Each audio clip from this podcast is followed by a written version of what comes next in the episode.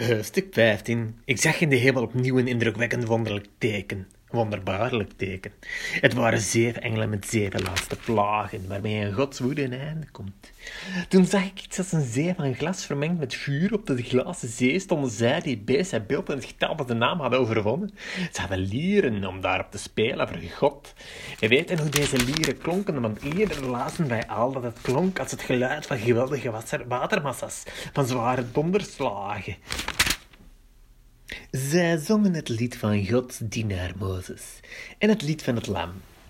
Groot en wonderbaarlijk zijn uw werken, Heer, onze God, almachtig, rechtvaardig, betrouwbaar is uw bestuurvorst van de volken. Wie zal u, Heer, niet vereren, uw naam niet prijzen, want u alleen met heilig alle volken zullen komen en zich voor u neerbergen, want uw rechtvaardige daden zijn geopenbaard.